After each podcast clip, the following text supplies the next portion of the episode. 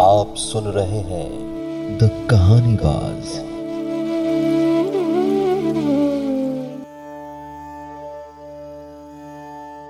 नमस्ते दोस्तों, स्वागत है आपका एक बार फिर से द कहानी बाज के कहानियों में। हमारी आज की कहानी का नाम है यूपी सिक्सटी फाइव और आज ये हमारा आठवां एपिसोड होने जा रहा है।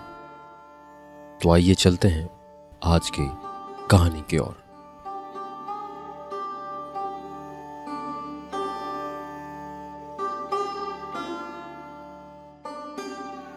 बनारस आपको खुद ब खुद रास्ता बताते हुए लिए चलता है। जैसे आप अपने ननिहाल जाएँ और आपके छोटे भाई आपकी उंगली पकड़कर आपको पूरा गाँव दिखला लाएँ। आपको इस बात की फ़िक्र ना करनी हो कि देखने लायक जो जगहें हैं वो कौन कौन सी हैं? उनके लिए रास्ता कहाँ से है? यहाँ गलियाँ नहीं, गल बहियाँ हैं। बस शर्त इतनी है कि कस के गले मिलना होगा। पांडे के साथ साथ अब मैं भी इसे गले मिलना सीख रहा था। हम आगे पहुँचे तो मुमुक्ष भवन किसी पुराने बरगद की तरह खड़ा मिला। मैं शायद मुमुक्ष भवन के लिए तैयार नहीं था। क्योंकि ये अभी तक के मज़ेदार बनारसी हैंगओवर के लिए नमक नींबू की काट की तरह जवान पर उतरा। पांडे ने बताया कि मुमुक्ष भवन बनारस के उन तीन गेस्ट हाउस में से एक है, जहाँ लोग मौत की इच्छा लिए चेक इन करने आते हैं। इसके अलावा काशी में ऐसे ही दो और गेस्ट हाउस हैं गंगा लाभ भवन और मुक्ति भवन। बनारस का अपना होटल डेथ भैरवनाथ शुक्ल पिछले चौवालीस साल से यहाँ के मैनेजर हैं। अमीर, गरीब, बड़े, छोटे, बूढ़े, जवान, यहाँ सब उनकी शरण में आकर हौले हौले मौत के आने का इंतज़ार करते हैं। क्योंकि ऐसा माना जाता है कि काशी में मरने वालों को मोक्ष नसीब होता है। भैरवनाथ शुक्ल ने मोक्ष की इच्छा लिए आए कुल जमा बारह हज़ार मुमुक्षुओं को यहाँ मरते देखा है। बारह हज़ार छोटा नंबर नहीं होता। इतनी सारी मौत देखने वाला यमराज ही कहलाएगा। उनसे बातें करते हुए पहले पहल ही दिल बैठने लगता है। वे झूठ मूठ ये नहीं कहते कि मौत एक कविता है, क्योंकि मौत कविता नहीं हो सकती। मौत रोमानी नहीं होती। मौत का कुल जमा जोड़ सच बस इतना है कि जब ज़िंदगी नहीं होती तो मौत होती है। भैरवनाथ सबको यही सिखाते हैं कि अपने हिसाब की मौत पाने के लिए अपने तरह वाली ज़िंदगी को त्यागना बहुत ज़रूरी है। मुझे ना मालूम क्यों उनसे डर सा लग रहा था। फिर भी मैं उनके पास तक गया।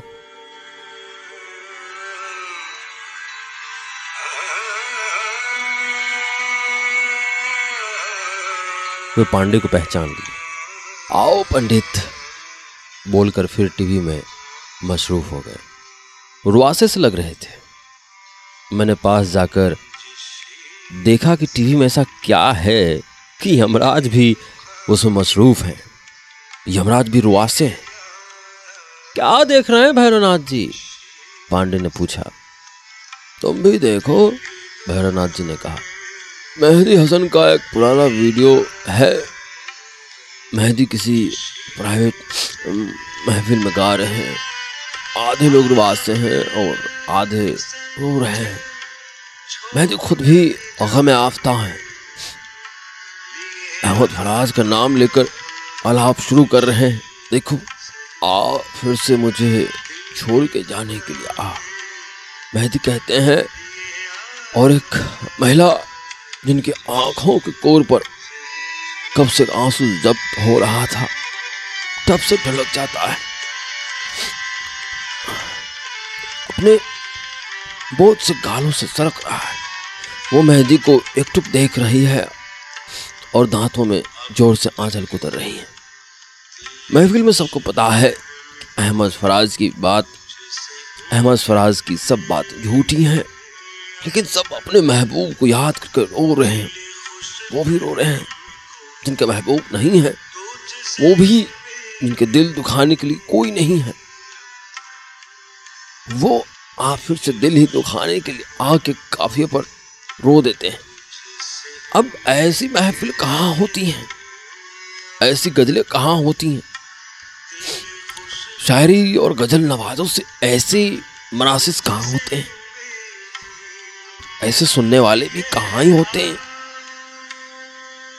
जो गज़ल या कविता को वहाँ तक समझ ले, जहाँ से रुलाई निकल आती है। उन्होंने गमछे के पीछे आँसू छिपाते हुए कहा, अभी भी ऐसे लोग होते हैं? पांडित डरते डरते कहता है जैसे कुछ गलत ना बोल गया अब भी हम छोटी बात पर रोते हैं क्या? पूनम की रात कब थी? याद है क्या?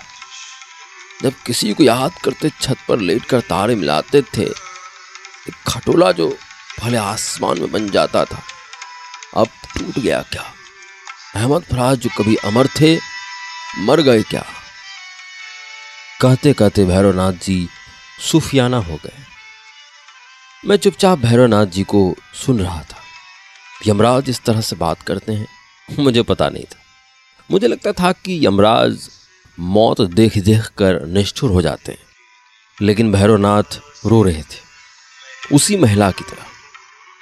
तुम्हें भी पता है, यहाँ बहुत सारे लोग हैं जो सालों से मौत का इंतज़ार कर रहे हैं, फिर भी उनको मौत नहीं आती। क्यों? इस बार मैंने डरते डरते पूछा, क्योंकि या तो उन्होंने किसी से मोहब्बत नहीं की, या फिर उनसे किसी ने मोहब्बत नहीं की।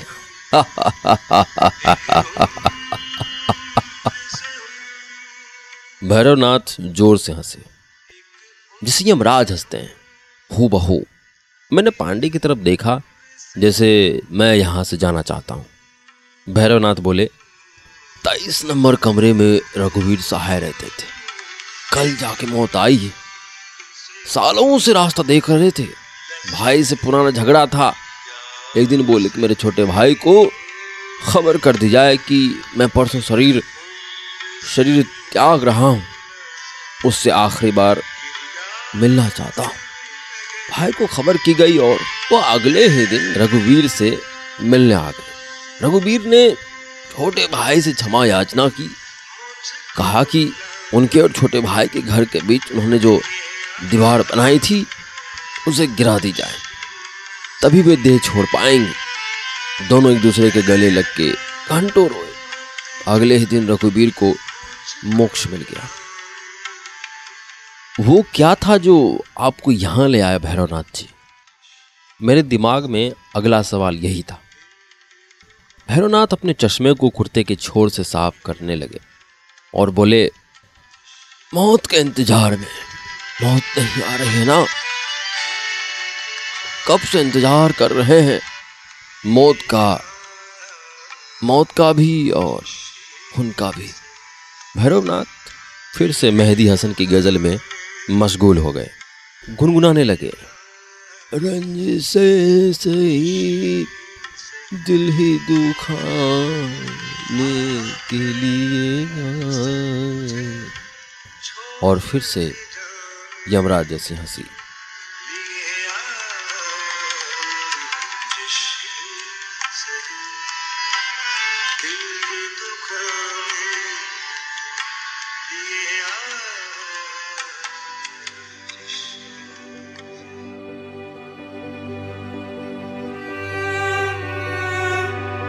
मैं और पांडे एक दूसरे से बिना कुछ कहे वहाँ से भारी मन से अस्सी घाट की ओर आगे बढ़ गए। शाम ढल चुकी थी, हम दोनों चुपचाप घाट की सीढ़ियों पर बैठ गए। एक दूसरे से कहने को जैसे अधिक कुछ नहीं था। बस बैठे गंगा जी को देख रहे थे। गंगा जी उदास लग रही थी। शायद इसीलिए क्योंकि हम उदास से थे। गंगा जी सबको वैसे ही लगती हैं जैसे वो खुद होती हैं। उदास के लिए उदास, थके हारे के लिए थकी, खुश मिजाज के लिए खुश, कमले के लिए कमली। लोग गंगा जी को दिया देने आ रहे थे। कोई दिया यूँ ही तैरा दे रहा था तो कोई उसे आखिरी सीढ़ी पर रख जाता था। कुछ दिए तैर जाते थे तो कुछ डूब जाते थे। मैं यह सोच रहा था कि हम भी तो ऐसे ही हैं। कुछ तर जाते हैं, कुछ डूब जाते हैं। गंगा जी की आंचल से तमाम सारी नावें बंधी हुई थी। पांडे एक नाव पर लेट गया था। उंगलियों से तारे मिला रहा था शायद। उसकी देखा देखी मैं भी तारे मिलाने लगा। मैं खटोला खोज रहा था, लेकिन आज आसमान में खटोला नहीं मिला। बचपन में जल्दी मिल जाता था। खटोले के पैर से तीन तारों की पूछ बंधी होती थी और पूछ के छोर पर ध्रुव तारा। उसकी खोज में मैंने इस ओर से उस छोर तक देखा।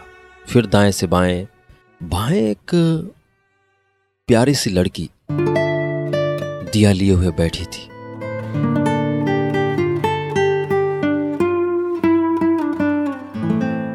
मैं भूल गया कि मैं क्या खोज रहा था।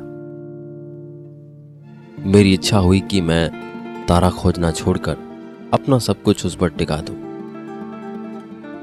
आँख बंद किए हुए वह कुछ कुछ बुदबुदा रही थी और दिए की लौ में उसका चेहरा दिया हो रहा था।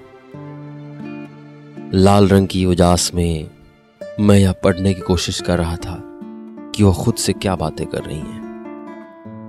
प्रार्थना तो नहीं कर रही थी, खुद से ही कुछ कह रही थी।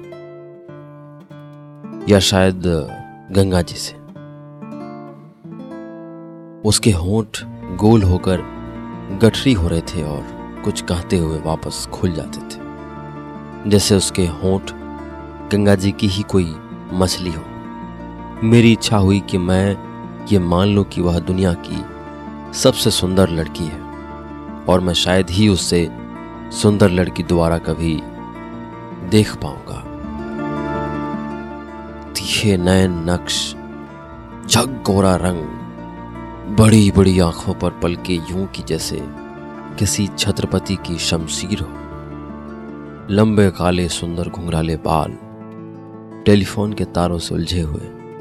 उसके बालों की खूबसूरती समझाने के लिए उसके बाल घुंघराले कहे जा सकते हैं। लेकिन सिर्फ़ इतना कह देने से इजहार खूबसूरती कुछ कच्ची सी रह जाएगी। उसके बालों को और क्या कहूँ? घने, काले बादलों जैसे बाल घुमराई घटाओं जैसे बाल। खिले खिले मत वाले बाल। मज़ा नहीं आता ना। ऐसा लगता है जैसे किसी तेल कंपनी के एडवर्टीजमेंट के लिए एक टैग लाइन लिख रहा हूँ। खैर, छोड़िए। बस यूँ समझ लीजिए कि उसे देखते रहने से सुकून मिल रहा था। दिमाग से भैरवनाथ, मेहदी हसन और मौत के लाख टके के सवाल का कुहासा छट रहा था। वो इंच इंच अंदर आती थी और ये सब इंच इंच बाहर जा रहे थे। मैं उसे एक टक देख रहा था। पहले कभी किसी लड़की से प्यार व्यार क्या इन्फेचुएशन तक नहीं हुआ था। इसीलिए समझ नहीं पा रहा था कि भीतर क्या चल रहा है। लेकिन इतना ज़रूर समझ आ रहा था कि सांस भारी होकर आ रही है और हल्की होकर छूट रही है। थोड़ी हरारत हो रही है, फिर भी सुकून मिल रहा है। उंगली की पोर पर नाखून चुभाने से अच्छा लग रहा था।